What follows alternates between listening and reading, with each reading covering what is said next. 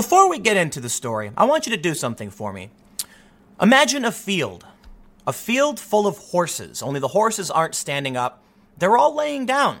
It's because these horses are no longer alive. And in this field is an army of journalists beating those dead horses relentlessly.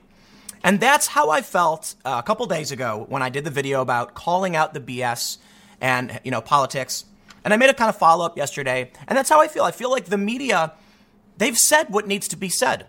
They've talked about all of these policy positions. They've talked about Trump and his scandals. And now they just keep doing the same thing. And the final straw for me was Ukraine Gate. All right, this big scandal with Trump and Ukraine, which I hate talking about. It is literally Russia Gate 2 Ukrainian Boogaloo. Well, what happens when there is literally nothing but a field of dead horses? You, you, I hope you guys understand the, the idiom, being a dead horse, right? So when, when you're like, you're literally doing nothing by the, the horse is already dead. Get it? Well, there's only one thing you can do. Make it up! and there have been some overt uh, stories that are outright fake and they've been called out, but those are rare. There have been a lot of corrections. There's a lot of uh, the media, what they'll do is they'll jump the gun on the story and just say, like, people familiar with the president's thinking have said. Or they'll say, like, you know, the other day with the, the fake uh, AOC supporter rallying and saying all that nonsense, they say, like, oh, someone on Twitter claimed it was them, therefore it's true. Now, granted, in that case, you know, they get lucky. They roll the dice. Eventually, they found more evidence to back up their claim. But the media does this. They jump the gun on the story, and boy, have I said it a lot lately 24, 24 hours later, retraction. Well, now the New York Times is being slammed because they published a fake discussion. It's like a fake interview. Well, I, I, maybe maybe interview is the wrong word, but that's the best way I can put it. It's a it's a fake conversation, an imagined conversation with Flyover Man. Flyover Man, to the best of my abilities, would be better described as straw man Trump supporter. For those that aren't familiar with, I, I think most of you know what straw man means, but just to be fair, it's basically the New York Times is setting up a man made of straw with a Trump hat, the MAGA hat, and then they go and lightly tap it to knock it over and say, We've won. This story is ridiculous, but it's indicative of a bigger problem with the media. They've lost touch with reality. And I'm going to go through uh, and, and break down exactly why I believe that to be the case. See, the New York Times has been in a really weird place publishing uh, the, the, the Kavanaugh story they did was was bunk. The book didn't sell. Like this is crazy. So so you, you remember that whole controversy where the New York Times put out the story saying there's a new accusation against Kavanaugh. It's just not true. There's no corroborating, corroborating evidence. And it was all to promote this book. And then the women who wrote the book went all these TV shows. It's not selling. Apparently, it sold like a couple thousand copies. Flop. Hard flop. See, the media has lost touch with reality. And in, in this, as I've mentioned many times before, the Democrats chase after them. So, so here's what I'd like to do. I'd like to go through some stories, and I want to start with just lightly reading into the problems of the New York Times flyover man story, which is now getting flack from everybody. The criticism being, you know, look, they've run out of things to talk about. I, I, I genuinely believe that. You know, what, what, okay, how many times can I say, how many times can I say it's insane the Democrats proposed giving non citizens health care? We, we've said it, it's been said, don't need to say it again. How many times do I need to say that impeachment is unpopular and it's going to backfire? Even Van Jones now is saying it on CNN. It's a lose lose for Democrats. And it's like, we get it. We get it. I mean, I, understand not everybody watches every single video and knows every single thing, but at a certain point, you just gotta say, man, let's write a human interest piece about a bake, uh, piece about a bakery's new flavor of cookie, right? Let's talk about something else. Well, the New York Times decided we're gonna stick with politics, but we're gonna make it up. As long as we tell people it's imagined in the first place. It's, it's just so silly to me. So, so let's read this a little bit. Before we get started, head over to timcast.com slash donate if you'd like to support my work. There's multiple ways you can do it. You can check that out. But the best thing you can do, share this video. And I, I, really do mean that. Um, I, I, have, I have frequently done tests on uh, whether, you know, when I promote, like ask people to share versus when I don't. And seriously, YouTube, you, my second channel is hard de ranked. This channel has actually been uh, go, uh, doing better. I don't know what that means, but I do know that when you guys really share, it has a seriously positive impact. So I really do appreciate it. It's the best thing you can do. Let's read. The New York Times, David Brooks writes why Trump voters stick with him. An imagined conversation with Flyover Man. And the first thing, the first thing they do is set up this straw man implying that Trump supporters really do think Trump is completely corrupt and that it's okay because at least the corrupt guy is working for them. It's, it's a straw man. It's just not the case. I know because I've talked to Trump supporters. I talk to them regularly. And I talk to people who don't like the president fairly regularly. Urban Guy says, I hope you read through, or, or read the rough transcript of that Trump phone call with the Ukrainian president. Trump clearly used public power to ask a foreign leader to dig up dirt on his political opponent. This is impeachable. I don't see how you can deny the facts in front of your face. Fake point made by fake urban guy. Fake flyover man says, I haven't really had time to look into it. Are you kidding me? Is that the first thing you say? I assure you, Trump supporters are paying attention to this. First problem the assumption that Trump supporters don't care and don't pay attention is the opposite of what I have experienced. Listen, there are people on the right who don't pay attention, 100%. There are people on the right who just don't believe the report when it comes out. I get it. There are people on the left who also do the exact same thing. It's a silly game. But in my experience, what I've found is that most people I know who are voting for Bernie or Democrat don't know anything about this.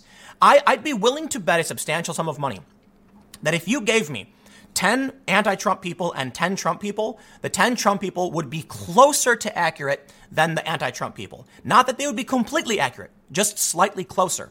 And, and, and in that capacity, I mean, if I go to a Trump supporter and say, Did you read the transcript? They'll probably be like, I, I glanced through it. If I go to someone who doesn't like Trump, they'll be like, I heard Adam Schiff. You see what I mean?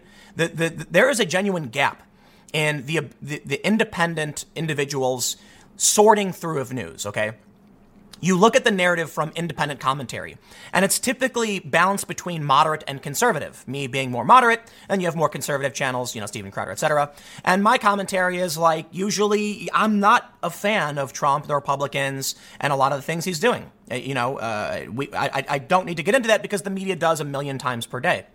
But you look to the mainstream media, CNN, and even to an extent Fox News, and you will see that generic typically uninformed opinion or misframed bias against the president. I think this is because the media is desperate for money. So that, that's kind of the main point, right? He says the big picture is we knew this guy was a snake. Whoa, full stop. I don't know very many Trump supporters who would call Trump a snake. I've talked to many people who voted for the president who said they don't like his attitude, they don't like his character, but typically the things you hear from Trump supporters is that they don't think Trump is a snake. They think he's actually fighting on their behalf. This is creating the fake narrative that Trump's base are uninformed people who n- think he's corrupt, but don't care. Because our kids are in trouble. I had one shot and I made a deal with the devil. Well, I'm not going to read through this. You get the point. In the end, the New York Times columnist David Brooks is mocked for creating imaginary flyover man Trump supporter. But it's not just that. He's getting mocked for Urban Guy too, because he created a caricature of both people. This is the point I'm making. The New York Times is scraping the bottom of the barrel. It's, it's an analogy I truly love. They're scraping so hard at the bottom that they're pulling up wood shavings. There's nothing left. They literally made up a conversation. It is the driest. It is the most. It is, is it is absolutely ridiculous. Well, it's not the most ridiculous thing we've seen. We've seen free speech is killing us by the New York Times. Wow. Bravo, opinion section. What an excellent statement. Nobody agrees with. Well, I shouldn't say nobody, because a lot of people do. But in this story, they say that uh, the blue checks of Twitter attacked New York Times columnist David Brooks for his latest column attempting to explain how a Trump voter in middle, uh, middle America views the president's potential impeachment. We get the point. Now the New York Times is being dragged across the coals because, yeah, they kind of just made up a fake story. And one of my favorite uh, criticisms was that the New York Times is paying David, David Brooks uh, ungodly sums of money to just make things up. Yeah, congratulations. But let's let's get let's get real. One of the most dangerous things that's happening in this country is a complete fracture from reality. And this is what I talked about yesterday on my second channel. You may have you may have not seen it, but I mentioned how we had one story that said we have a record economy. And then you go to Vox and they say it's bad news for the president. And I say, how do you go from record breaking economy, 50 year low unemployment, and say it's bad news? Well, because this month there was 16,000 less jobs created. So it's a slowdown and the slowdown is bad. Therefore, this is bad news for Trump. And I'm like, dude, that is scraping the bottom of the barrel and pulling up shavings. Like, come on, you're stretching things. Now, I don't think I'm perfect. I think there have been instances where I've probably done something similar. My analysis has probably been bad, and many people might assume that when I say something like Trump is going to win 2020, that I'm just saying that. They'll be like, Tim's only saying that to pander to Trump supporters. I don't care. I, I think you'd be nuts to think Trump's going to lose. And, and, and one of the big reasons is the analogy I gave you at the beginning of this video. The media has said what can be said. Think about the Democrats. Actually, there was a really great tweet. It said this Can anyone name anything from the third debate? No. Like, can, can you repeat any quote? Was there anything said that was memorable in any way? No. Nothing happened and no one cared. And that was really interesting to me because, yeah, I can't. I, I sat there. I think I was playing on my phone for the most part. Like, yeah, I just, it's been said. How many times do we need to hear Bernie say Medicare for all? How many times do we need, do we need, do we need to hear the media repeat the same talking point five billion times? See, here's what's interesting. We are in an unprecedented era. This level of information overload wasn't even like it's escalating, right? In 2016, we were seeing one of the first times the uh, democratization of uh, politics and speech was going to have an impact on the presidency. Technically, Obama was. Obama used Facebook to rally people, but at the time it was still young. We are now in the, the, the most intense we've ever seen, and it's only going to get more intense information overload. Here's the thing 10, 15 years ago, right? They would say that some, somebody would go up on stage at a debate and say, I want to do this. And then the conversation around that could only be broken up over a few months because you'd have an article written in the paper, it'd appear in the paper, it'd appear on a website, and then a few days later you'd see like an update or rebuttal. Today, it's instant, nonstop and it's every second of every day.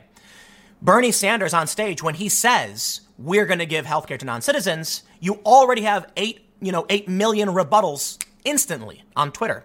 So we've all heard it. It's all been said. The negotiating has stopped. What more is going to happen? You're not going to convince anybody. We're, we're seeing eh, it's, it's the democratization of information. The internet has allowed this, allowed channels like mine to exist, my opinions. And so we're now trying to, we're struggling how to figure out you know, how do we quantify what someone is? Left, right, up, down, whatever. They're slamming Bill Maher right now as a phony liberal. There's an article, and I think I'll read that later later today. It's around 6 p.m.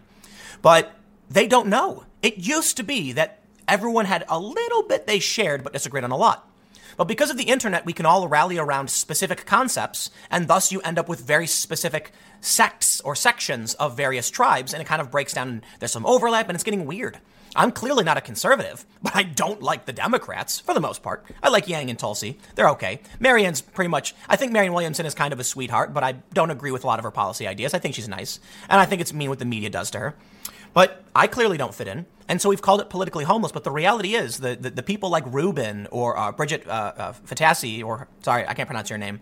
Uh, it's probably wrong. And me, don't really fit in any place, but we all are, we still are kind of moderate centrist liberals. And so, you know, look, the people who believe what we believe, we exist and we have we form our own space. So here's what I want to show you in terms of the media because I'll make a long video. We'll see what happens. The New York Times knows that they have to play this game. They have to set up a straw man. They have to make Trump look bad. Cancel NYT Trends as Americans slam the New York Times for outing Trump whistleblower as CIA officer. And the reality is, the New York Times did lose subscribers in the wake of the whistleblower uh, story controversy. So the New York Times knows that they have a very urban demographic. Thus, urban guy is the smart one saying, We know Trump did wrong. And the question arises about this fake story why can't the New York Times just ask a Trump supporter to write an article? Is it that complicated? You want to hear about an argument from somebody as to why they defend Trump? It, it's it's great. I, I, can I can I can name uh, several people off the uh, top of my head who are Trump supporters with large followings and would gladly write you uh, an article explaining what they think and why they think it. Instead, what they do is they take Urban Guy, who clearly knows of the wrongdoing, and they create a straw man of this Trump guy, who knows Trump is also the devil and doing wrong, but is going to vote for him anyway. And it's literally not the argument. But the media does this because they know they'll lose subscribers, in my opinion, if they don't actually, if, if, if they don't play to the audience they've cultivated. And it's weird how scared they are of Twitter. It's weird, right? But, you know, when you cultivate an audience. Don't be surprised when you do real journalism and you lose people. There's a couple other stories that I definitely want to highlight, right? Following this controversy and, and this, the, the subscriber loss, they quietly revealed that controversial Sarah Jeong is off the editorial board. The reason this is significant is because it was believed she was removed after she stated the New York Times really does take a look at their subscriptions and that impacts whether or not they think they've done wrong. That's a really interesting point to be made. Now, I will stress she was apparently removed from the editorial board or quit. She's still a contractor there. I don't, I don't believe she was fired. It's not the case. Um, she left in August. But the, but the reason I highlight this is because the point she made as someone at the New York Times, she said straight up when the New York Times sees subscriber loss, they take action. What this says to me is exactly what we heard from the creators of South Park. He said this right here. I, I love this. I feel bad for television critics and cultural critics, he explains. They may have laughed like hell at Dave Chappelle, and then they went home and they know that they have to write to keep, they know what they have to write to keep their job. So when I read TV reviews or cultural, cultural reviews, I think of someone in prison writing. I think about somebody writing a hostage note. This is not what they think. This is what they have to do to keep their job in a social media world, so I don't hold it against them. Well, I'll tell you what, I don't. I, I, I, I literally don't. Now, there is a reality that some opinions are uh, more safe than others. It just so happens that I happen to be, you know, a moderate centrist leaning to the left, and so most of my opinions are acceptable in the Overton window. And there are a lot of people with opinions that are unacceptable and will be purged from YouTube. But in the end, I can freely express my opinion and tell whoever I want, you know, I can call them, for the most part, whatever I want. I can't swear and stuff. I've never been a big swearer in the first place. But, uh, but, but I can do that. I can freely talk about these things. I can say Joker was a great movie, and I don't have to worry about woke outrage. We're now seeing the, the you know, uh, in this thread of, of, of criticism about why all of these media companies follow this line the important thing you need to understand is the, is the overlap of the cultural and the political. We've seen people say that, you know, the personal is political and what you do. They are really trying to make sure that no matter what happens, everything is about politics. To an extent, I will always self-reflect and say, I know, I understand. I play this, you know, in, in an extent, to an extent too. I try to be above and beyond, but of course I'm not perfect, right? But we, we can see this in how the reviews for Joker have turned. Many left-wing outlets are criticizing it and this was following a statement where Phillips, the director of Joker, said it's because of this outrage. But he, but he says something important. And, and it's not so much about the Joker, it's, it's when he said, uh, I don't want to offend you. It's hard to argue with 30 million people on Twitter. Let's rope this back to the political realm and, and see the overlap between the cultural and the political. What happens when Twitter, which is a fringe faction of the fringe left and not the majority of people, will cancel you if you don't toe the line. The media toes the line, and the politicians follow right after, thinking it's popular. It is not popular. We know this from polls. We know that impeachment is not popular. We know that there was, there was a study put out by the New York Times. They did a survey, an experimental survey, where they had a control group that read random information and a control group that read information about how the Democrats are pushing far left, and immediately they lost the moderates. So what ends up happening is the Twitter outrage emerges, and you end up with this the New York Times trying to cater to this base. First, we see this story about Urban Guy knowing Trump is bad, and it's framed in this ridiculous way. When the New York Times could have simply hired a Trump supporter, it's not surprised. Uh, I'm sorry, I'm not surprised. Then the New York Times would actually publish this. Free speech is killing us, they say. It's the most absurd and obnoxious argument I've ever heard.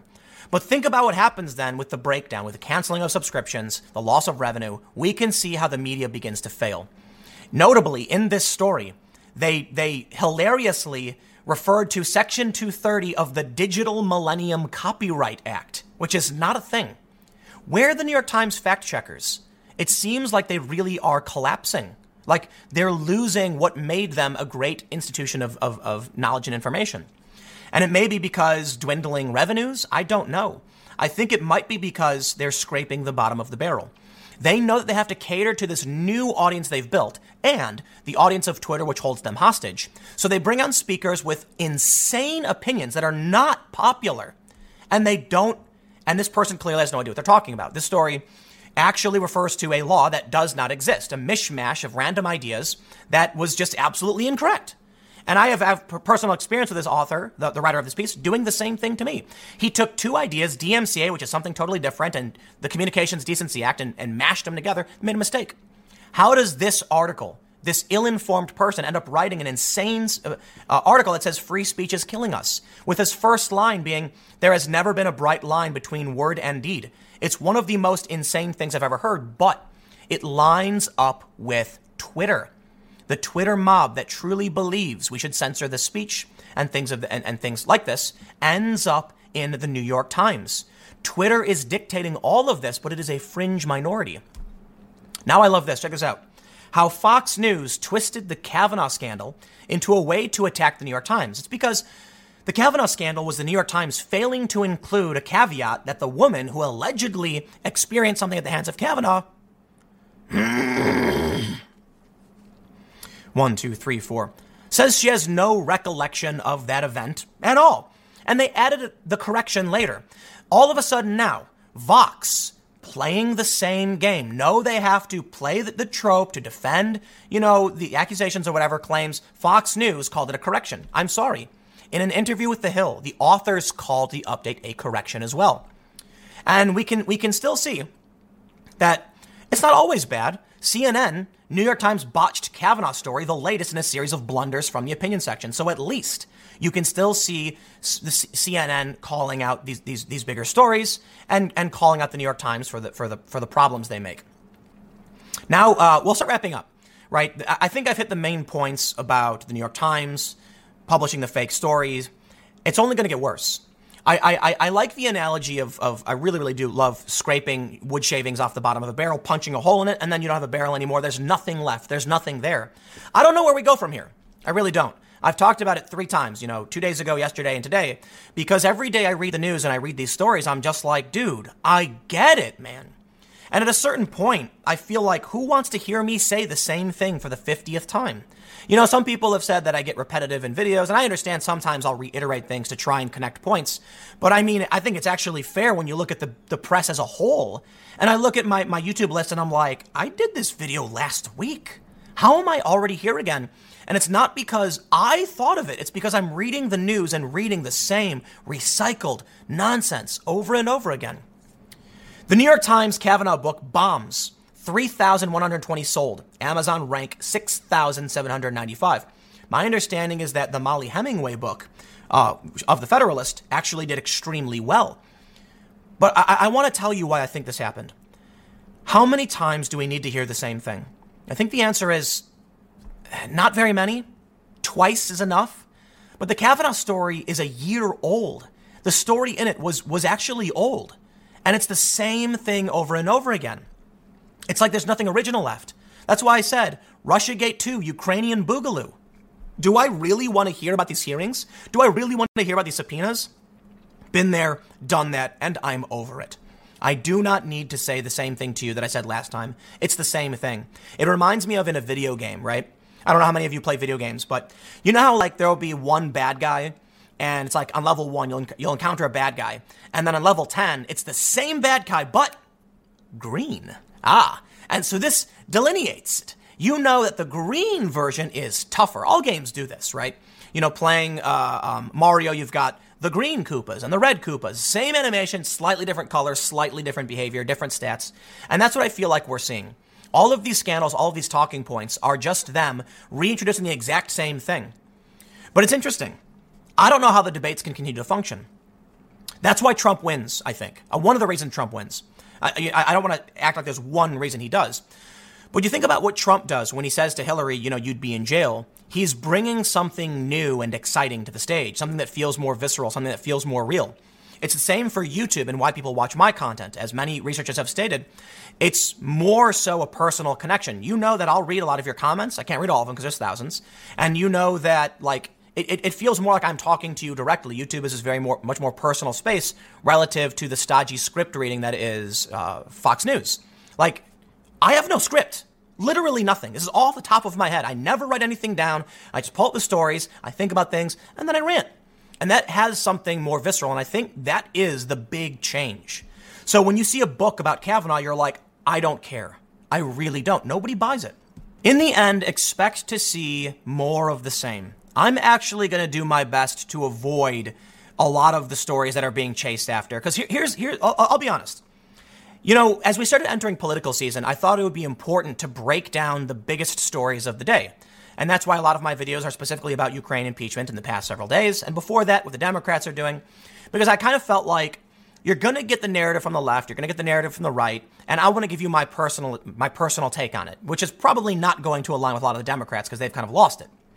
But then eventually get to a point where as they just don't have anything left to say, I end up repeating myself as well, and after like the third time I was like, I'm done. I'm done. I'm not going to do this. So I'll leave you with that.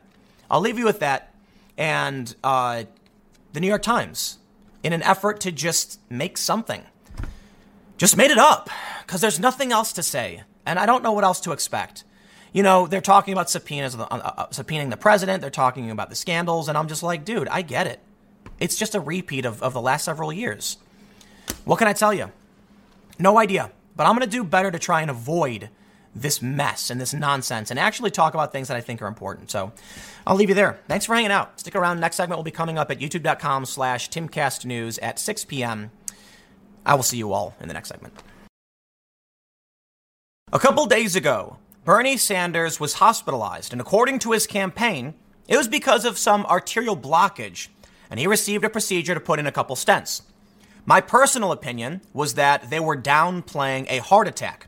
Many people said that Bernie had a heart attack. However, Bernie supporters said it was simply angina. For those that don't know the difference, first, not a doctor, here's my general understanding from Wikipedia. Angina is when you get some uh, uh, blocked blood flow, but no tissue damage, and they can do the same procedure. And a heart attack is when the blood flow stops and you get tissue damage. The tissue starts dying because there's no oxygen. Bernie Sanders had a heart attack. This is the breaking news. This is from yesterday at 6 p.m. And let me just stress my complete disgust with the press and politics. Bernie had a heart attack. And I, and I feel for him. I really do. I, I wish him the best. I, he, he seems to be in good spirits. He left the hospital looking better. I wish no ill will on anybody. And, and, and I certainly hope he recovers to his full, the full extent of his abilities. I believe if Bernie Sanders is to lose this race, it should be because of his ideas, not because of his heart. That being said, when you get politicians who withhold this information, which is extremely vital to the health of our nation, I am personally offended. We have a right to know if the person who wants to be the president suffered a heart attack or not. Now, here's the thing they published this story at 6 p.m. on a Friday. You know why? The story's dead. Here it is, Saturday morning. This, this video will probably get not nearly uh, will, not get nearly as many views as a Tuesday video would. This is a fact. The press people know this. So they said issue a vague statement. Then Friday night, then we'll publish the truth. And sure enough, when I tweeted about it, I got like 100 retweets. And it's, uh, well, the, the first breaking tweet, I think, got like 300, and then the follow up breaking down got like 100. Both of those are low for a breaking story of this magnitude. When it, when it, when, uh, when Bernie Sanders was first hospitalized and I tweeted about it, got way more, like a thousand or something. I don't know, maybe less. The point is, they do this on purpose. This way, no one hears that Bernie Sanders had a heart attack. So I'll tell you what. I, I, I want to make sure this is clear. You know, that, that I want Bernie to be healthy, and I, I think this doesn't detract from his ideas. But as I stated, the health of a president is important. In my video, I, I said, listen, people care about whether or not the person who's going to be president can, you know, hold the office for, for the amount of time required, which may be eight years. Bernie Sanders is 78 years old and a heart attack. And they're trying to play, play this, the PR game. This offended me. I know how the PR game works. They do press releases on Tuesday when they want you to hear about it. And when they don't want anyone to know, they do a Friday night. And here it is. The news is now breaking, and the soonest I can get to it is Saturday morning. Let's read a little bit. Bernie, uh, Bernie Sanders' doctor said the Democratic presidential uh, candidate suffered a heart attack on Tuesday. The 78 year old's campaign staff revealed the shock news late Friday, at the same time as he was discharged from the hospital after un- undergoing a successful heart procedure. Now, I want to stress if they had the intention of being honest with America, they would have said outright uh, Senator Sanders has suffered a heart attack. He's received a procedure. No, they said blockage. That is a, that is that is. Uh, I, I just can't stand. It's all lies. It's all manipulation. Okay, they're not going to tell you the truth. They're going to do everything in their power to make sure you believe what they want you to believe so that you vote for them. Bernie Sanders knows, his campaign knows this is the end. He's going to lose a lot. And they are still trying to lie? I'm disgusted. I cannot stand politics and politicians and the media. And they play this game. So I'll tell you what. If you like my work, if you support what I do, please consider sharing this. Um, look, my, my, my, my I, am angered at the at his campaign for playing this game. Now, now we can we can argue it was his doctors who released the information. The Sanders campaign never admitted it. Fine, Bernie Sanders had a heart attack and didn't tell the American people, and now he's going to be on a debate stage, and I'm sure this will become a big issue. Hopefully, this news makes the rounds. Look, I, I, I think it's unfortunate that Sanders had a heart attack and it's going to hurt his campaign, but the people have a right to know. If you want to be president, you should be forthright immediately. Yes, I am 78 years old. I had a heart attack. Because that's going to impact how people vote for you. When they do this, what they're really saying is, it may impact you, but I'm not going to tell you because I want you to vote for me. They say Sanders was rushed to Desert Springs Hospital in Las Vegas on Tuesday night after complaining of chest discomfort. And the Vermont senator staffers initially stated that he had a blocked artery, which was a lie. Okay, it's technically the truth. I love, I love, the, it's the best kind of the truth, technically. Yes, a heart attack is a blocked, a, a, a blocked artery, and then the tissue dies, and you're rushed to the emergency room, or maybe not the emergency, but you're, you're rushed to the hospital in a medical emergency for an emergency medical procedure to try and save your heart. The 2020 contender subsequently underwent a medical procedure to have two stents inserted into his chest. I have heard um, this is just, I, I, I don't have sor- a source pulled up, but I've heard there was a little bit more than just the stents, but I don't know what that means. At the same time, as, as his campaign staff updated the public on his medical diagnosis, Sanders left the Las Vegas hospital following a three night stay. And you know what they did? By putting out this vague and technical information, they sparked a political debate among people over, over whether or not he had angina or a heart attack. It was just chest discomfort. And he went for a checkup, and it turns out he had, a, he had some arterial blockage. No, he had a very serious heart attack and was rushed to the hospital. The popular politician was accompanied by his wife, Jane, and the couple waved to supporters outside the facility. Appearing in high spirits, Sanders even raised his arm to give a defiant fist pump. Excuse me. A clear signal that he is not bowing out of the Democratic primary battle. Well, you know what? I'll, I'll, I'll put it this way. I don't think he should have, based on the heart attack, but I do think he should have now because he was unwilling to be honest with the American people. And, and let me just clarify because all the Sanders supporters are going to come out and be like, that's not fair, Tim. Listen, I know how the PR game works. A Friday night release of the information is on purpose so you don't know about it. And at the very least, they could have said Senator Sanders suffered a heart attack, but they don't want to because they, they would rather win. It's, it's more important that they win and they get power than you decide whether or not a 78 year old man who had a heart attack should be our president. You see the point? I don't think that should, should uh, uh, hurt his arguments, but we have to recognize we have a, a lineup of presidents who are, are re- retirees. And I, I, mean no disrespect to, to you know, uh, older people, but the point is, at, at a certain a certain age, we have to recognize there is a great risk to our nation and well-being by having a bunch of candidates who are in their 70s. That includes Donald Trump. That, however, Trump is the incumbent, so it, it's it's kind of like, eh. but you got you know uh, Joe Biden, Bernie Sanders. No, come on, man. You know we we've got people who are younger who are running. Even Elizabeth Warren is a little too old. Okay, in my opinion. I don't I don't know what what, what else you can do. Uh, Tulsi Gabbard's 38. they say in a statement released to coincide with his discharge from the hospital, Sanders declared, after two and a half days in the hospital, I feel great. And after taking a short time off, I look forward to getting back to work. He will now fly back to his home in Burlington, Vermont for some downtime before getting back on the campaign trail.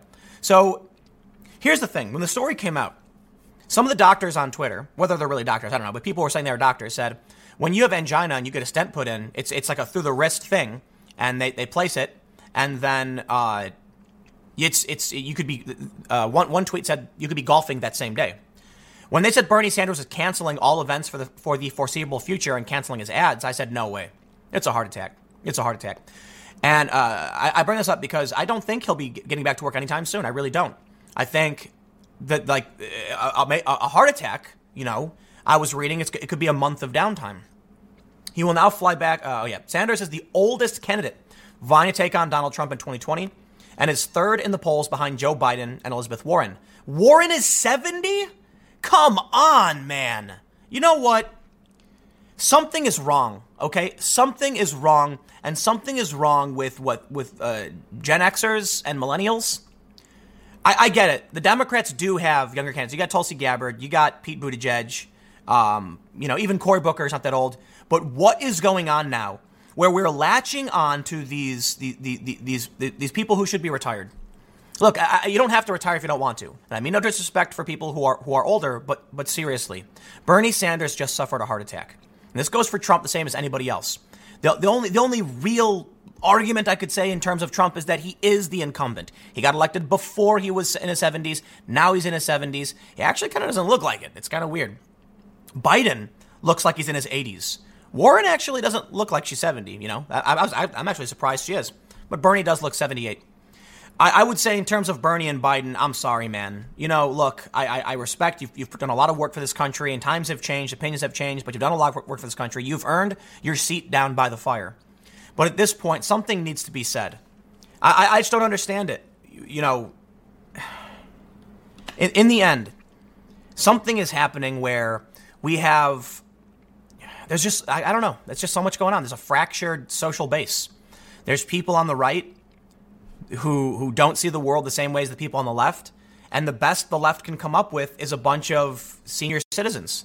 And i'm not saying to be, to be disrespectful. I'm saying the, the, the leading moderate candidate joe biden. The, the next leading candidate behind Biden, or actually who's ta- overtaken biden 70 year old elizabeth warren. And then the third place candidate 78 year old Bernie Sanders. This is this is it's it's it's incredible.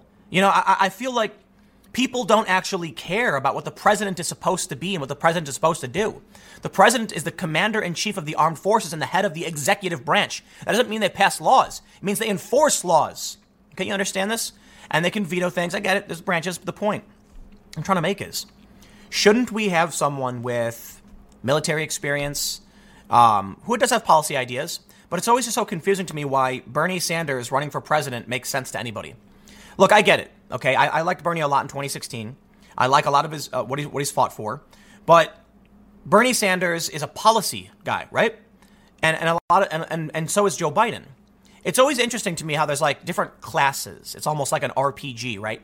You've got Trump, who's like a tradesman, a businessman, and that's like grounds for why he should be elected. Then you've got military personnel, people like uh, uh, Pete Buttigieg and Tulsi Gabbard, and then you have lawmakers. And they each bring their own interesting perspective into what makes the most sense. Unsurprising that Tulsi Gabbard wants to end regime change wars because she's fought in them. that's, that's her main goal, her personal experience.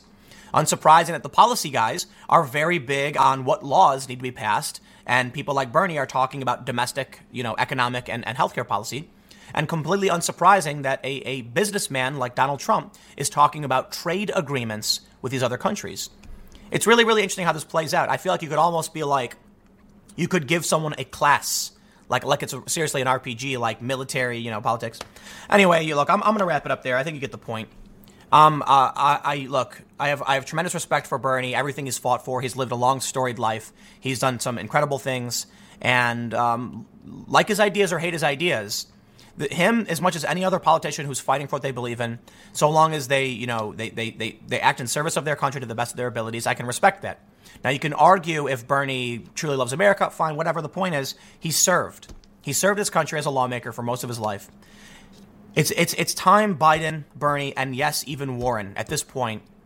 I, I just, I, I do not believe they should be running for president. And again, the only reason I would say yes to Trump is he's the incumbent. Like, the only reason I think Trump's like, okay, I get it is that he ran before he was in his 70s, uh, 68, I think, uh, 67, 68. And now he's, I think, 72. I could be wrong. But he's the incumbent, so it's kind of like, you know, you, I'm not going to ask, be like, he shouldn't, st- he should step down or something. Eh, I, I get that. But where, where's the leadership from young people? Where's the charisma and, and, and, and the, uh, the energy and the ideas? Like I mentioned, I know we have Tulsi Gab- Gabbard, Andrew Yang, Buttigieg. I understand all that, but they're not the front runners. So something's happening with young people where they're looking at these older people like, don't you realize you are inheriting the world? Okay? I don't get it. We have these millennials who, who, who have never grown up. And they're still being like, tell us what to do, Bernie, tells us to do. But it's like, no, you go do it. You take up the mantle. These people will not be around for much longer, and I mean that with all due respect, but it's true. This is the way things work. At a certain point, you must pick up the weight carried by those who came before you. Why are the Democrats supporting people who are in their 70s as the frontrunners? Why? Find some youthful energy, but perhaps that's the problem. I feel like we really do need someone who's like late 30s and youthfully exuberant. I hope that in the next debate, we can see Yang or Tulsi really show us that energy. Because you know what? You know what I really, really hate about the Democrats, and this is this is what Trump has. The it, it, it's exuberance. When when Hillary Clinton says, you know, I can't remember exactly what she said, but Trump says you'd you'd be in jail. You know that that that off the cup, quick, witty snap, and it was like t- reality TV, like WWE, like woo. Everybody's like, whoa. That showed Trump was quick on his feet and he made a point. I can't remember exactly what he said. You guys will all remember. I'll see, it'll be all over the comments about what, what Hillary said. But um, the point is, you look at the Democrats, and they're all very stocky and stodgy. And yes, when I am president, we are going to end the Remain in Mexico policy with an executive order. It's like, okay, Castro, I get it. You're trying to act like Obama. Same thing for Beto O'Rourke. They're all trying to act like Obama. Can someone get up on the stage and just be a kind of like left wing Trump? can be like a Democrat Trump and be like, Joe, Joe, stop. No, I, I don't want to hear it, man. Joe, I, I, I, I respect your career. I respect what you've done, but please, okay, please, you need to pass the torch down. And Booker, don't give me that. You're not Spartacus. Move on. Buttigieg, you're reading from a playbook that was like generic Democratic responses, okay? Even Tulsi, I would like to see actually, you know, I, I, I, respect Tulsi for being, you know, a major in the National Guard and for being very stoic and, and, and it is it is rather stereotypically presidential. I'm not trying to I mean that respectfully. That, you know, everyone's trying to pull that, you know, demeanor and and be, you know, very, you know, stand up tall and say, "Listen, we as a nation need to understand. No, no, no. I, I don't want to see that. I don't care anymore. I'm just so over this.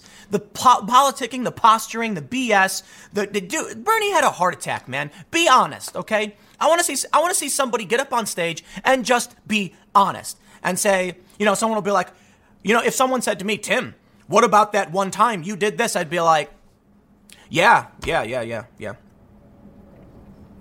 And you want to rag it? You, you want you want to come at me and say six years ago you did this and you should uh, yeah I, I, I hear you i agree. You know i think we we, we uh, need to understand that times change and we need to do better. And uh, yeah okay right on great. Well here's what i want to do right? Let's not talk about what you're upset about someone did in the past. They're talking about what biden did in the 80s like oh please dude it's all fake. It's the fakest just fake fake fake i just can't stand it i want to someone get up on the stage and just be like yeah you know, everybody's losing their, their, their, their minds, and, you know, we need some we need some reality. This is the thing. Trump has that about him. Okay? That's what people think. You look at Trump and he's gonna he's gonna say it. He's just gonna say it. And then you get all these people in the press, even Nate Silver saying Trump just confesses. Okay. The Democrats look like they're full of it. And this is a perfect example. Look, I'm, I'm sad to hear the news, but I'm glad he's okay. But this is the problem he should have come out right away and said, Yup, I've been working as hard as I possibly can. You know what I would have rather heard? If Bernie's team said, Bernie's been pushing 16 hour days, traveling over the world, and fighting for you. And unfortunately, it caught up with him. But rest assured, he will not back down and nothing will stand in his way. I would have been like, whoa, wow, that's bold. Instead, what do we get? It was a blockage, don't worry. And then a Friday night, it's, a, it's a heart attack. Okay, I'm done. Stick around. Next segment's coming up at 1 p.m. I will see you all then. On camera, Rashida Tlaib is seen discussing how they could go about arresting White House officials. I don't think it's the most shocking thing ever, but maybe this is just because we're becoming desensitized. I mean, is it crazy now to see an acting Democrat in Congress say, we need the DC police perhaps? How do we go and arrest them? Where do we hold them? And that to me is kind of scary. But the reason I say it's not super shocking is that the rhetoric from the squad and people like Tlaib has been increasingly off, just off, right?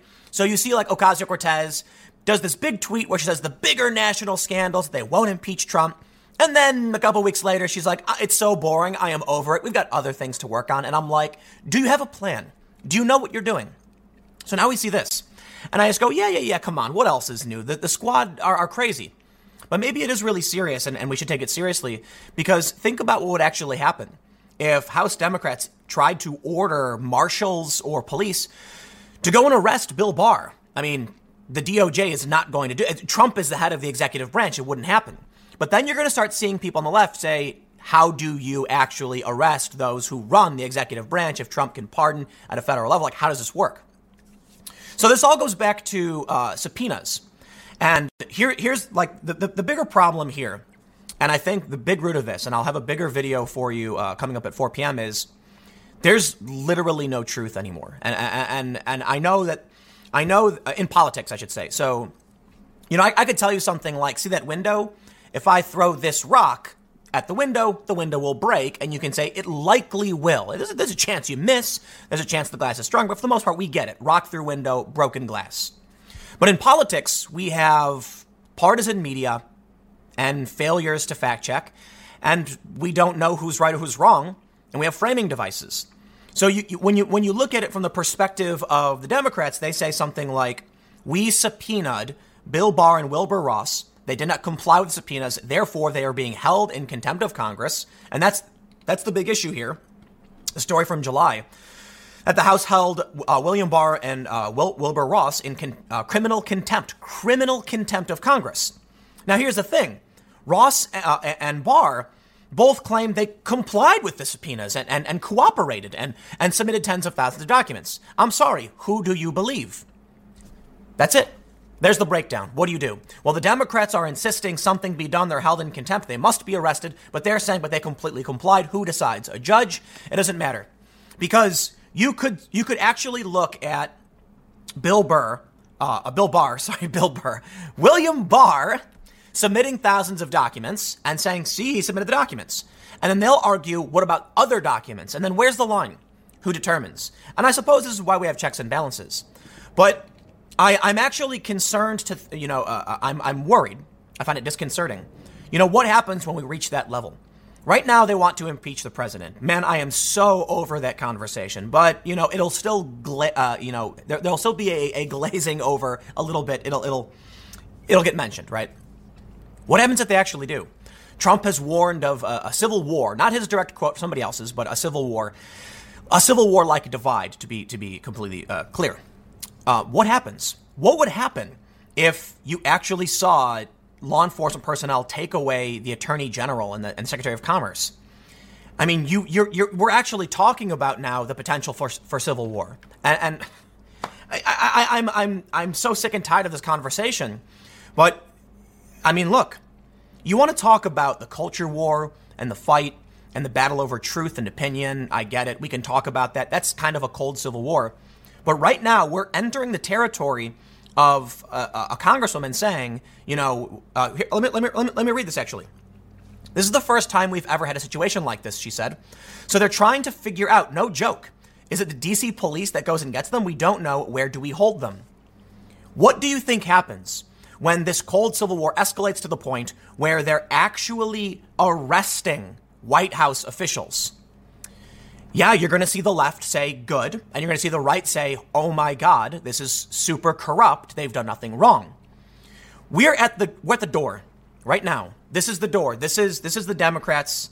Uh, again, I, I want to stress when I said that it's not shocking. It's because they always say insane things, but I think we need to get real, and the shocking things they say will eventually find their way to reality. Uh, Alexandria Ocasio Cortez, sitting on her bed on an Instagram live, talked about concentration camps on the border.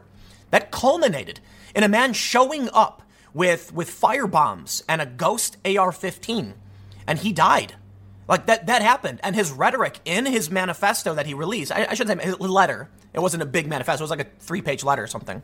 Or maybe it was bigger than that. So maybe, maybe it was a manifesto, I don't know. But he parroted her remarks. He, he looked to, to her like a leader. I'm not blaming Ocasio Cortez for the actions of the lunatic. She's entitled to her, entitled to her opinion. She's allowed to broadcast them. And of course, we understand that it leads, you know, it, it could lead to this position. It'll never be her fault, and she will always be allowed to have her opinions.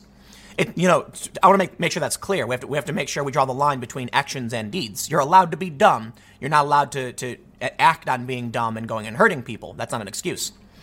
But what we're seeing now is Rashida Tlaib talking about, you know, the arresting of White House officials. Imagine, if you would, a door in front of us.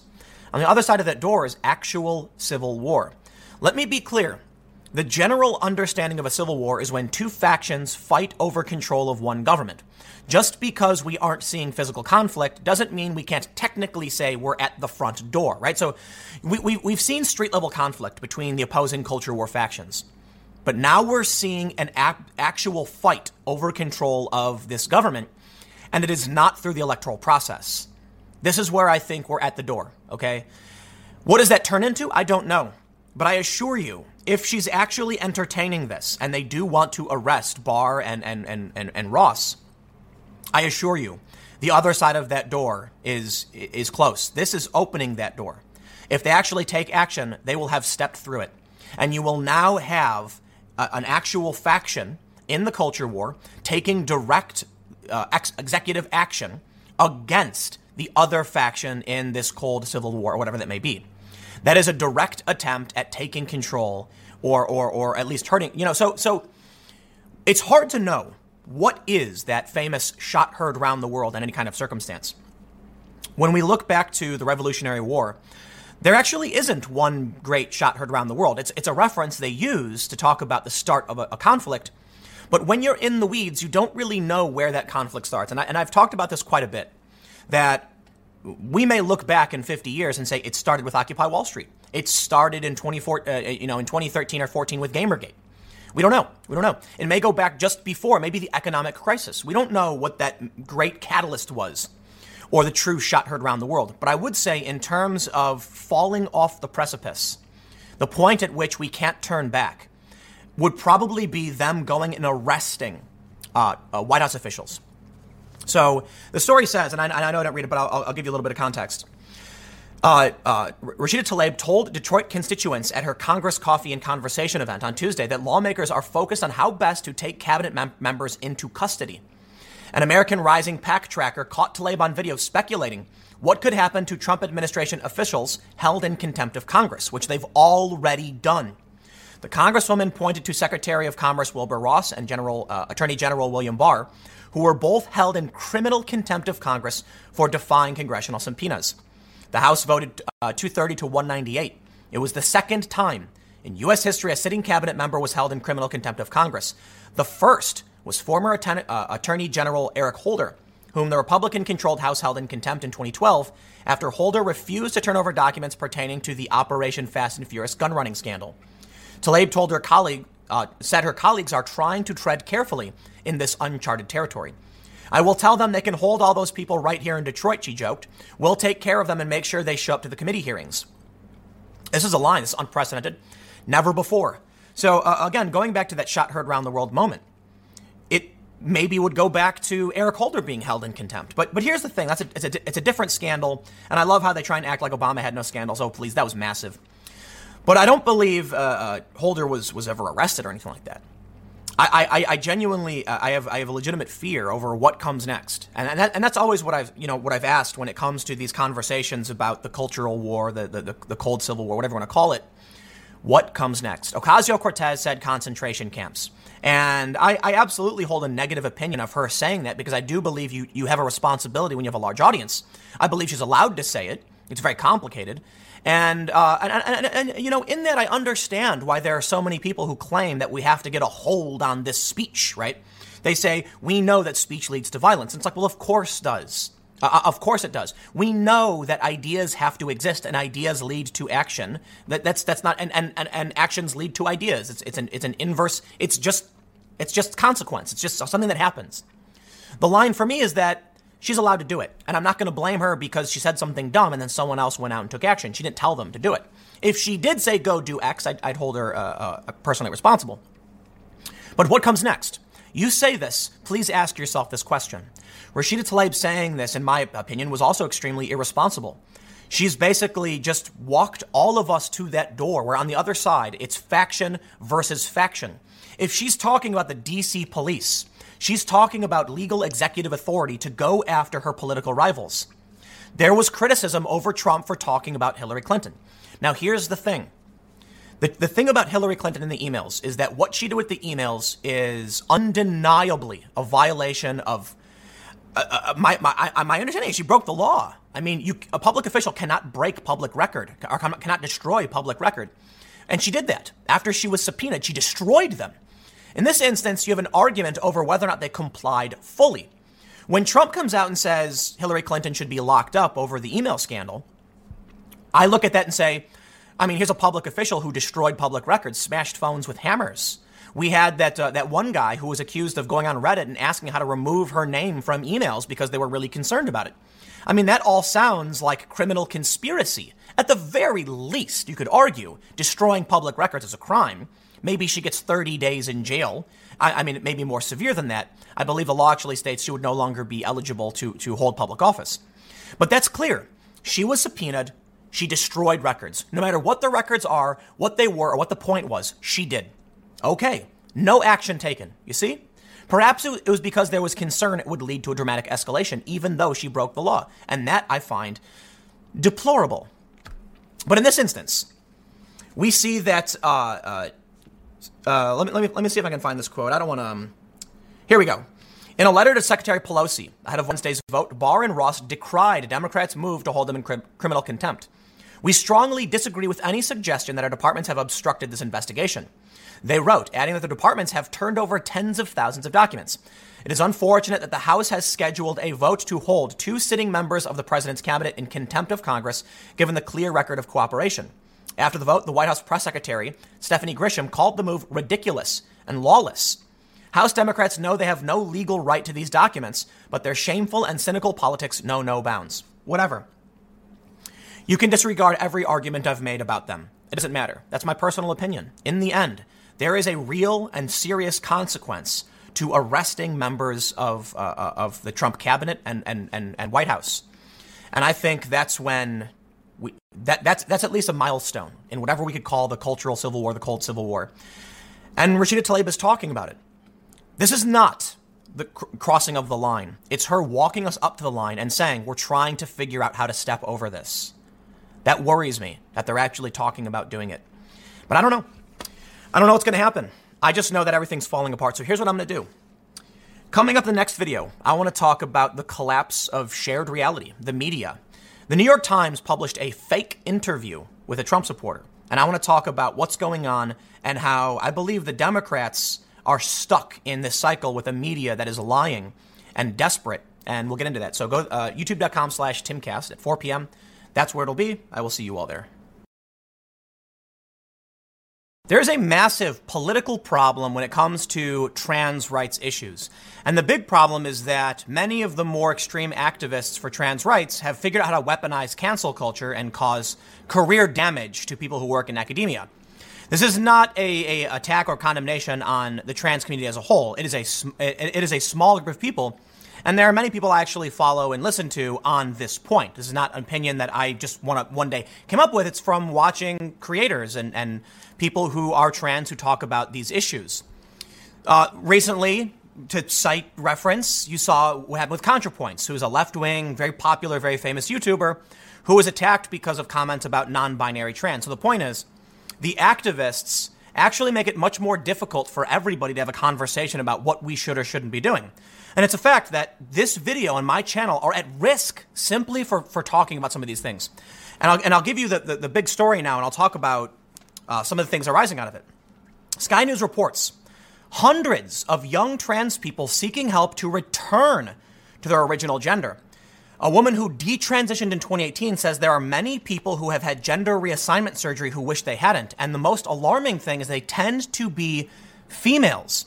This uh, particular woman who detransitioned says that many of the people she talks to, the most of them, are young women who are same-sex attracted who are who transitioned and then realized it was incorrect. This this actually lines up a lot with what we've seen from the lesbian community when they've said that trans rights activism is erasing lesbianism. Now look, I'm not here to tell you who is right or who is wrong. I can only read this story and give you my thoughts, but it is a fact that there's been scientific research on things such as rapid onset gender dysphoria, which we saw predominantly targeted young females.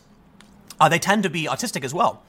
That, that study was removed due to outrage from activists. And I, I want to make sure I make it clear it's not even trans activists for the most part. It is the weird fringe left that will latch onto anything. This cancel culture is causing serious harm to science. I want to read this story, but I definitely want to highlight something even more alarming from a Guardian reporter. This is from Oliver, Oliver Burkeman, who he, he says in a tweet, quote, We sought the views of methodologists and clinical trial statisticians, but few were prepared to speak publicly for fear of reprisal. The research didn't provide the NHS with any of the annual progress reports it requires researchers to submit. This has to do with puberty blockers, and we're now learning that it's actually it's potentially harmful. And the main point we're seeing from many people is that the people who research this stuff are scared to talk about the potential consequences of taking this medication because of fear of reprisal. That's terrifying. Now, the reason I highlight that, moving into the story, is that in response to this Sky News story, there's absolutely been a backlash. Everyone who dares talk about it is being called transphobic. And they say that you're latching onto the stories of a few fringe individuals to try and discredit the whole movement. So Simply by talking about it, I assure you, I will face tons of flack and criticism. And yeah, well, I get it. But let's read. Sky News reports Hundreds of young transgender people are seeking help to return th- to their original genders. A woman who is setting up a charity has told Sky News. Charlie Evans, 28, was born female, but identified as male for nearly 10 years before detransitioning. The number of young people seeking gender transition is at an all time high, but we hear very little, if anything, about those who may come to regret their decision. Now, one of the things brought uh, uh, presented in this argument is that young women are susceptible to peer pressure and societal pressures.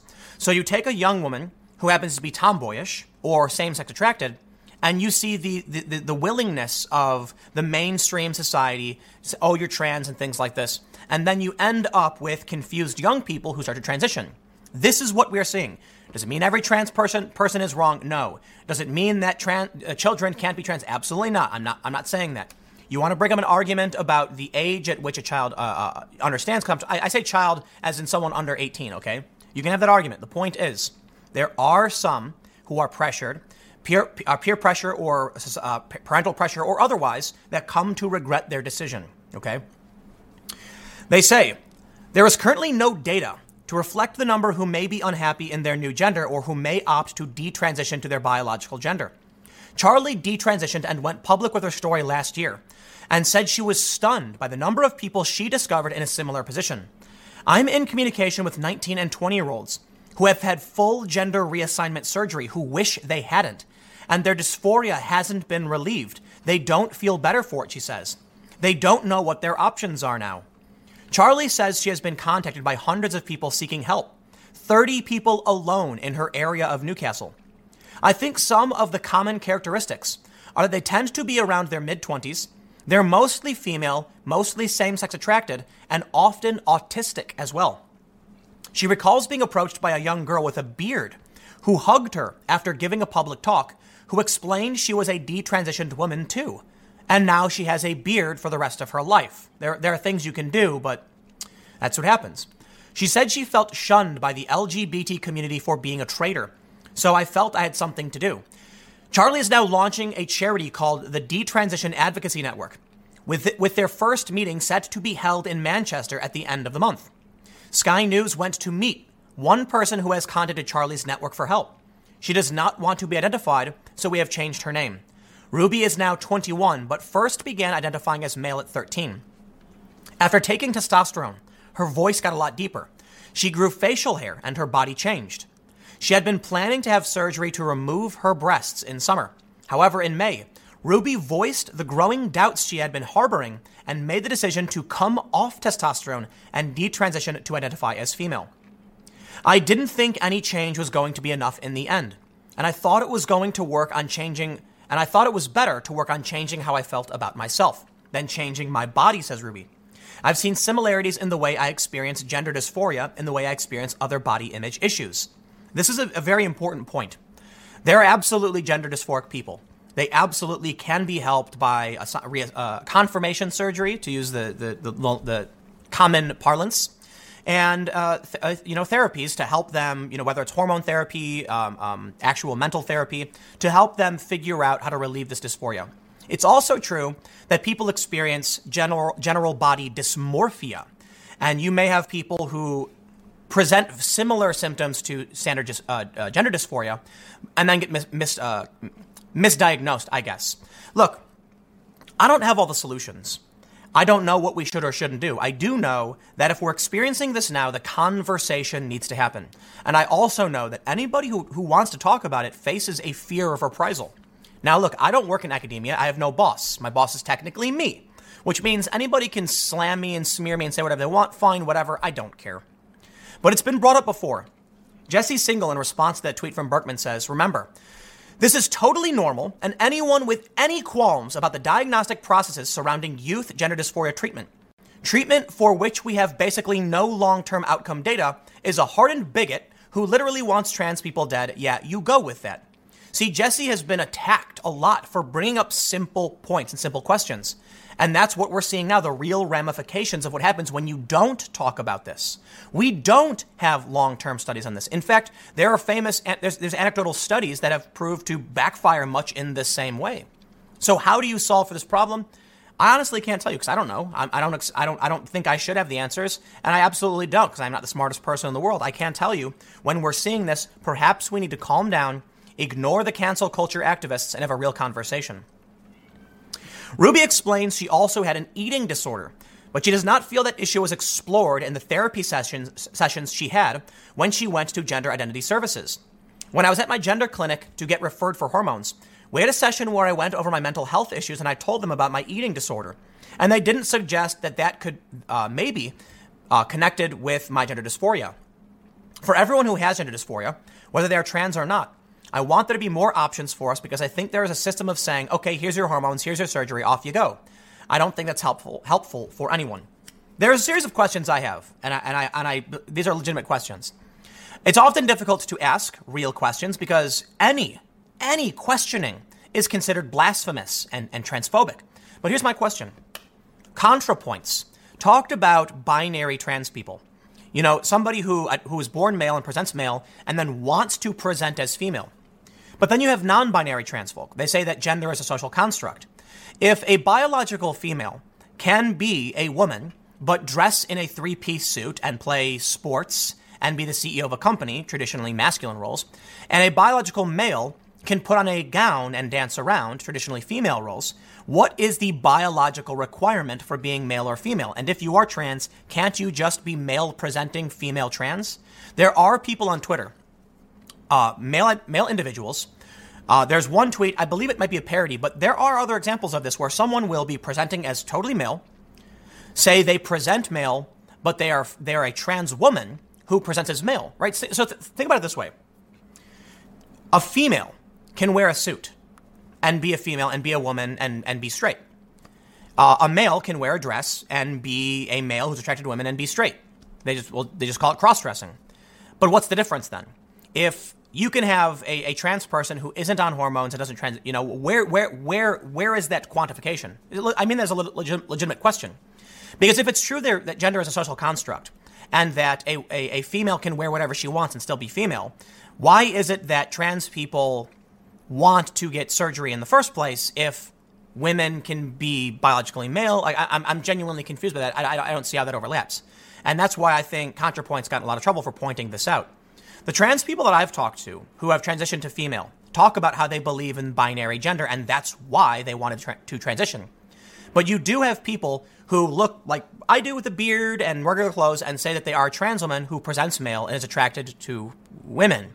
In which case, I genuinely, I genuinely don't understand. Now, uh, I, I, do, I, I, will stress. I, I got to get to this, minor, this final point. I, I got to keep these short. They say they now have a record number of referrals and see 3,200% more patients than they did 10 years ago, with an increase for girls up 5,337%. This is for the, uh, the NHS center, right? P- children, they say, is under 18. That's the point I was making earlier. I highlight this because I have a question. Why is it that there are substantially more women going through this than men? Is something happening that's telling women they, you know, they're, they're, they're, are women more susceptible? Are females more susceptible? I, I genuinely would like to ask.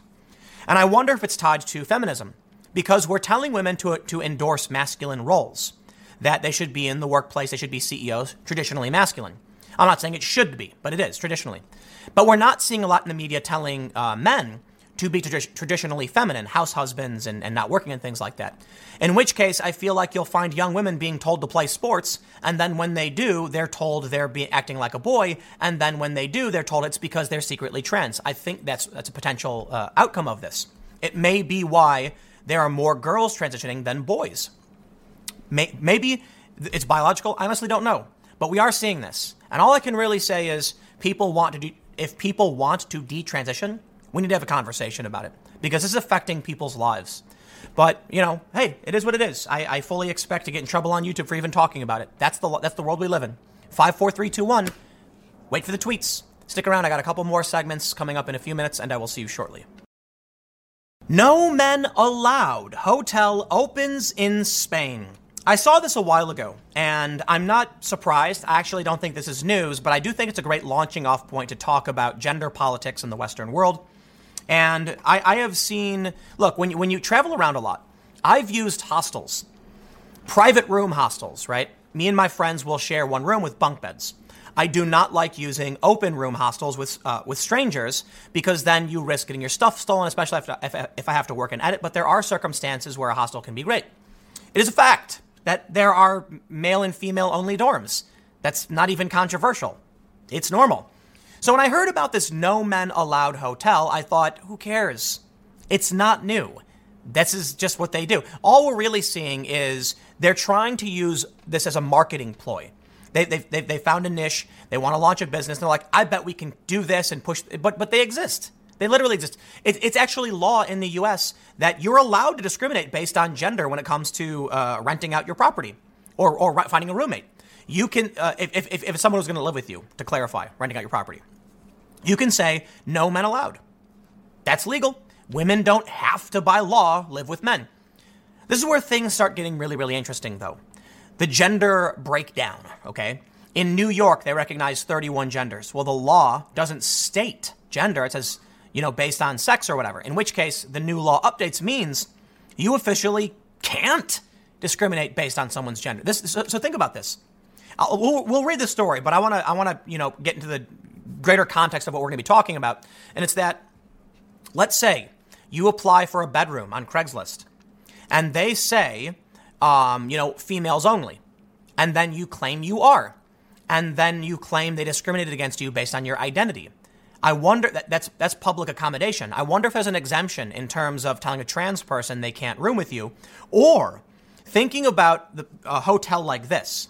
They say no men allowed. Does that mean no trans men either? And does it mean yes, trans women? These are, these are questions that I think need to be answered. In the US, it's admittedly different than it is in, in Europe. The laws are not the same for different countries. I get it. But culturally, we are very similar. So I wonder where they would stand on allowing biological males who identify as female, whether they present female or not, to stay there.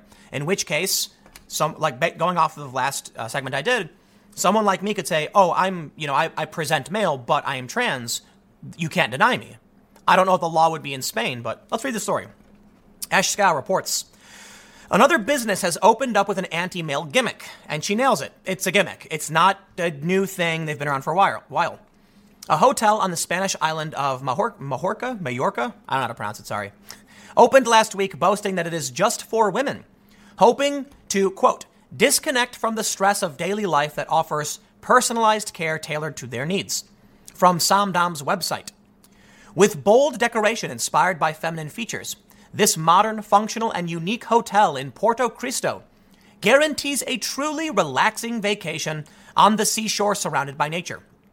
At this hotel, you can enjoy the best healthy cuisine made with zero kilometer products, a wellness area, a pool, free Wi Fi, comfortable rooms, a bar lounge, and a unique atmosphere designed for women a broad range of services and plans designed specifically for a feminine audience that will turn your stay into an unforgettable experience. This is a, uh, a Spanish hotel. The article is in English. UK and the US have similar uh, trans rights laws. They said women. They also said specifically for a feminine audience. So they're not saying female. They're saying women and feminine. That could be a trans woman. I'm curious then. I'm not saying they would discriminate. I'm curious what their position would be. And then you also have to enter this territory of should what what if you are a biolog- biological female and you hear this? And to you because the average person would understand it this way no males no biological maleness. But to anybody who's who's savvy to the political you know culture war and such might assume this would include trans individuals in which case you might find a male presenting trans woman who demands the right to stay there. In which case are they really offering anything at all if they can't discriminate I think the conversations need to be had if we're going to work through these issues and come to a point in the future where we have resolved them. It is a fact that we are we, we have the Equality Act going through, uh, you know, tr- being pushed by Congress, and if we're going to get that through, then a conversation needs to be had to figure out where everyone lies and what we're all comfortable with as a society. Of course. Whenever you talk about these things, you run the risk of getting in trouble on YouTube, but I have no problem doing that. That's why I'm doing two videos in a row about it. Yes, certainly there are all th- there there are there are all things only women enjoy. Women aged 14 and older can check into the hotel for about $93 a night. It features 39 rooms, many of which appear to include a vanity table. The only hint this hotel is anything other than a regular hotel. Did you know that you can be wild, healthy, fun, beautiful, relaxed, adventurous, curious, and social all at once? The website asks. Well, no, actually, I did not know that, Feminist Hotel. Yahoo News reported that Samdam may be the first woman only hotel in Spain but others exist in the world. Okay, so so this is literally the point I was making. Especially when it comes to hostels and certain living arrangements, it is not unusual to see this. There are other women only hotels elsewhere in the world, such as Luthan Hotel and Spa in Saudi Arabia. That's for obvious reasons. Some travel websites, such as Halal Booking, offers resorts in Turkey and Morocco with women only pools, the outlet reported. And this brings me to the next point. Have you noticed something? They're highlighting spe- specifically Saudi Arabia and halal booking. What's going on? Honest question. It seems like there's an overlap between feminists who want a hotel just for women and fundamental Abrahamic religi- uh, religious folk who also want women only facilities. There's also a very obvious, you know, overlap between the activists like Linda Sarsour, who has said positive things about Sharia law, and the feminist movement in this country. I don't quite understand it. It is an Abrahamic religion. I grew up on the left. We were very much mocking the religions of Abraham. I'm not joking. They make parody, making fun of Christianity, Judaism, and Islam. And now all of a sudden, Christians get berated on, the, on social media and insulted, but the left at the same time is embracing an, another Abrahamic religion. I get it, they're not the same, but they share the same root. Please, I mean no disrespect. Enlighten me. Help me understand why this is the case. Is it a coincidence that halal booking will serve feminists as well as fundamentalist religious folk? The Mirror reported the hotel does employ some men to avoid gender discrimination laws. Yahoo reported that such discriminatory uh, endeavors have had problems in the past, such as the 2017 Woman Only Music Festival in Sweden, which was found guilty of discrimination by the country. You see, that's an interesting point. Sweden, you can't, they, they couldn't do it. Another anti male business folded earlier this year after falsely claiming women are paid less than men and charging men more than women for the same products. Handsome Her, a vegan cafe in Brunswick, Melbourne, declared when it opened that it would charge men 18% more to close the alleged gender wage gap, which doesn't exist. And it's also really interesting because I did a video about uh, let, let, let's here we go. We're gonna we're gonna reignite this issue. 30 year old women with careers are struggling to find men who make as much money as them. So let me ask you this: If there's a gender wage gap and men make less, uh, women make less than men for the same uh, same job, it's not true. But if, assuming you think it is, then why do you think it's a problem that women with careers in their 30s can't find men who make more money than them? I thought all men did.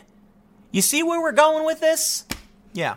Anyway, the cafe closed earlier this year, though there was no indication the anti male discrimination played a factor. Nah, businesses go under, it's normal. As faithful readers know, the gender wage gap is caused almost entirely by the different choices men and women make in their careers. It is not a measure of how much men are paid versus women in the same job, with the same experience, talent, and education. One also knows that if a hotel were to open boasting that it was for men only, the feminist outrage mob would descend upon it like wolves on sheep. It would be harangued for its discrimination, rightly so. But such anger is not being given to the women only hotel, which instead is being celebrated by media outlets and covered in a positive light. Meanwhile, modern outrage feminists, modern outrage feminists claim women are oppressed in the civilized world. So, so let's let's end with this one thought, just to give a good kick in the in the butt to this uh, gender discriminatory hotel. Women are uh, more likely to go to college and graduate. Uh, millennial women actually make more money than millennial men, which could be why women in their 30s are not finding men to date. And that's the last point. Women in their 30s are not finding men who make more money than more money than them to date. If we play off your standard tropes, which I, I'm not saying is entirely fair, I'm just saying going off the modern expectations and stereotypes of society, women are attracted to men with status, confidence. They say confidence is extremely important. And men are attracted to attractive women, women who are whose bodies are attractive. And they say the reason for this is that men want to have babies and women need security. Well, a problem arises then with modern feminism. If the majority of college graduates are women, if men aren't earning a lot of money, a man will always, based on these tropes, be attracted to a beautiful woman, but a woman will not always be attracted to, an, to a beautiful man. These are tendencies, not absolutes. It could be the tendency is 51 to 49. 51% of women like status and, and 51% of men like beautiful women. But I don't think that's true. I think stereotypes emerge as exaggerated uh, patterns. They're not absolutes. It's just someone will notice something and then a stereotype emerges in which it's more extreme. And the point is, uh, in the end, I'm, I'm, I don't want to devolve into a conversation about men and women and, you know, dating and stuff. So I'll just wrap this up by saying, how do we navigate a no men allowed hotel? As Ashe mentions, we wouldn't, uh, uh, we, we would be outraged if it was a men only hotel. Why the double standard? Well, certainly it isn't equality to allow one for women but not for men. That's not that's the opposite of equality. That's discriminating against women by assuming they're weaker than men, right? Framing in perspective. There's no right way to answer this question. Anyway, I'll leave it there. I thought it was fun, whatever. I got one more segment coming up in a few minutes, and I will see you all shortly. I, I think Bill Maher's great. Uh, I've uh, used to watch a lot of uh, Bill Maher maybe like 13 years ago. I can't remember how long. I think I was like 18. The show's been on for a long time. And I find Bill Maher to be imperfect, but I agree with a lot of what he says. I always have to mention the criticism about the recession claims because that is just absurd elitism, Bill, to claim that we should welcome a recession to get rid of Trump. I'm sorry. That's that people people kill themselves. Lives are destroyed. But for the most part, I agree. I find that many of the segments I've done, he does similar segments. In fact, he even cited the same study as me about how white liberals have an out group preference. The only group in the study. Everyone everyone prefers their own family and people and community except for white liberals who hate white liberals and white conservatives too, for sure. Here's the point. Bill Maher is um, a relatively reasonable individual, and sometimes has bad opinions. That's okay, though.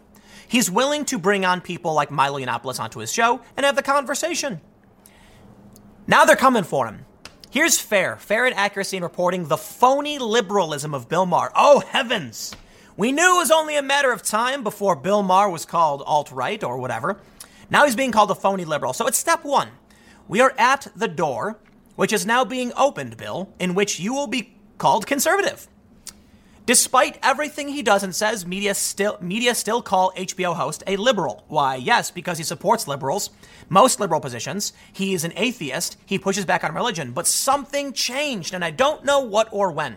But it was solidified with the election of Donald Trump, and now the the, the past left and right is fractured and elements of the left and the right have emerged on both sides, and it's weird. Never Trumpers joining with uh, voting for Hillary Clinton, Occupy Wall Street activists and former, former Bernie supporters now voting for Trump.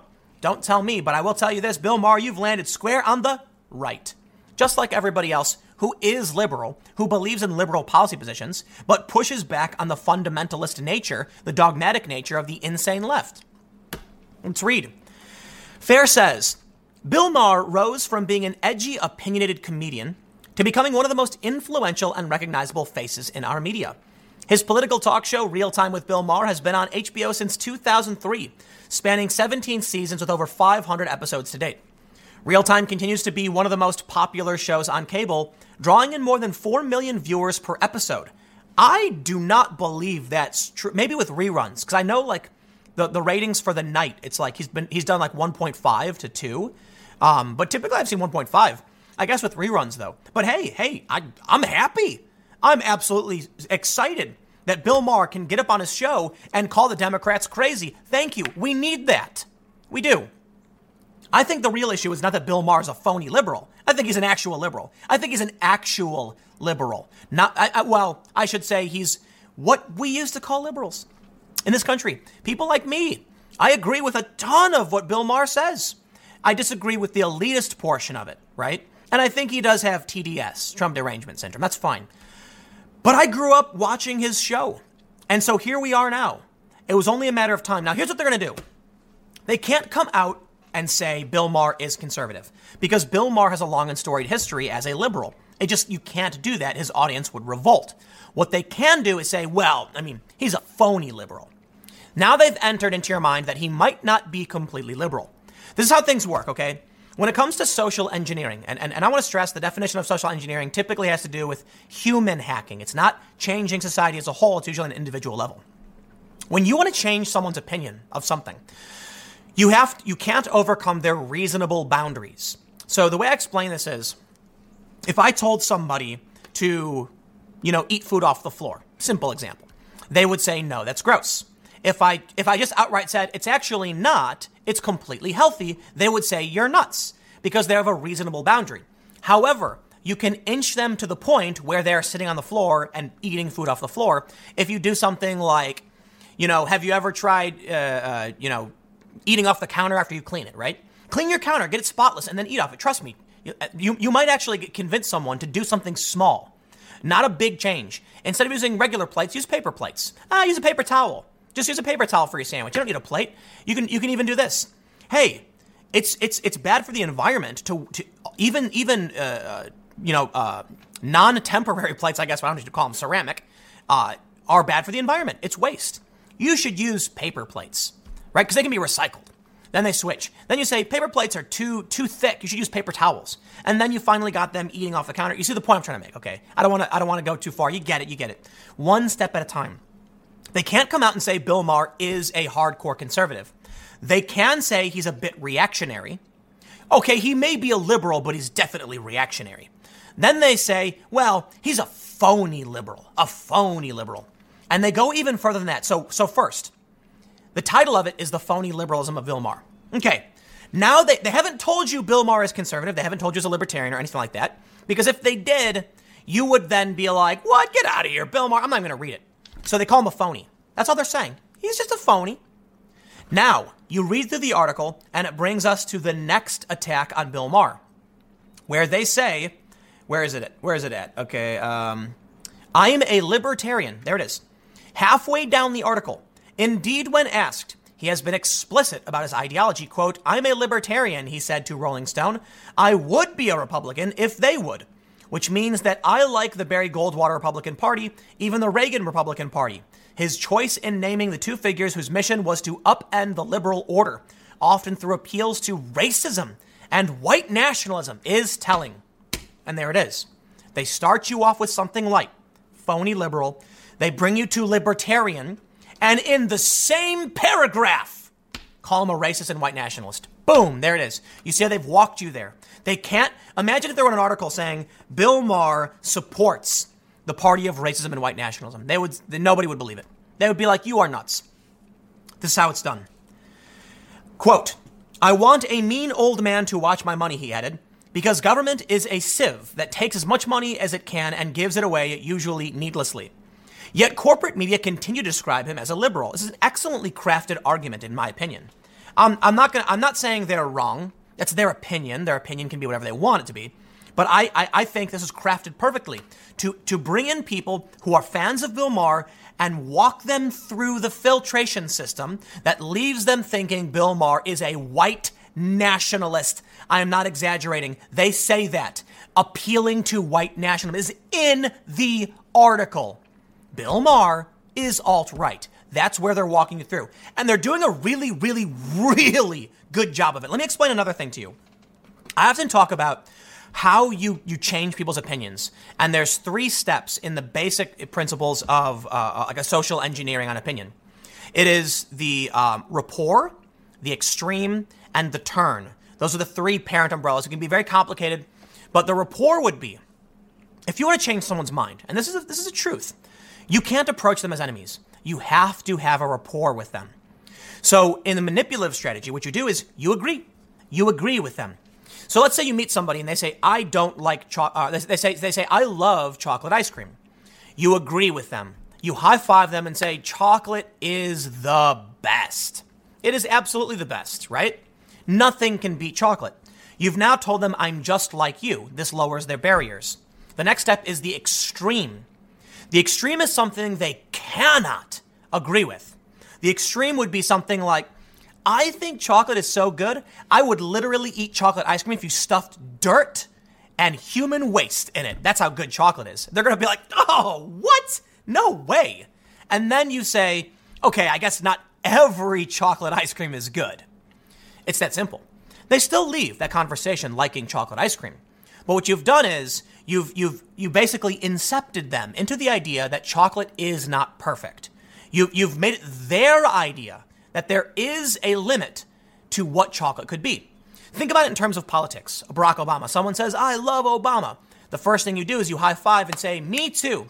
I love Obama too. Now that they think you're the same, you present them with an extreme. You say something like, you know, the best thing Obama's ever done, and then cite something horrifying, which I won't do. But I'll give you an example, like when he when when he drone striked a family of uh, a, a, small uh, village of 23 women and children, killing the children. You praise that extensively. I love how Obama did all this. Man, it was so amazing. Dropping those bombs, body parts flying. Ugh, it was amazing. You say it's so extreme and intense, the person's going to be like, "That's disgusting and horrifying." What? That's that's that's not. No, absolutely, it's terrible. And then you made it their idea. You say, "Okay, well, fine. I mean, maybe it's not perfect." And that's how you inch someone. So now, now let's look at this article. They start you off by saying he's a phony liberal. They present to you his support of uh, where, where is it of white okay i went too far they present to you how he supports white nationalism there it is and, and racism that, that he's appealing to that part is what he really wants and then they, they walk you down and say he's just really ultimately Maher built up an impressive following and continues to espouse snarky elitist hot takes weekly for hbo earning $10 million per year call him a racist a bigot or an astute businessman just don't call him a liberal you see what they've done it's an excellent version of this. You enter. Bill Maher is a phony. You get to the middle. He said he was a libertarian and he supports these politicians. Those politicians support white nationalism. A bit too extreme. You're going to be like, whoa, whoa, whoa. Bill Maher does not support white nationalism. And then you get down and say, well, fine, but just don't call him a liberal. You see how they've done it. Bill is next on the chopping block. This was this is this is actually a really really well crafted article. It's it's you know, I, I, wonder if this individual at Fair is, is familiar with the tenets of uh, social engineering because they've, they've flowed perfectly. You, you, you, you start him off like he's a phony liberal. He even might be alt right and a white nationalist. And then when the average person is shocked and says, Get out, you're nuts, you say, There it is. Well, fine, fine. Call, just don't call him a liberal.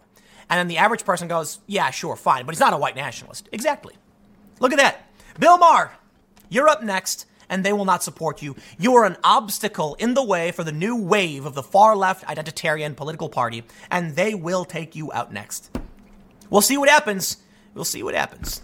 Thanks for hanging out. Stick around. Next segment will be tomorrow at 10 a.m. Podcast at 6:30. I will see you all next time.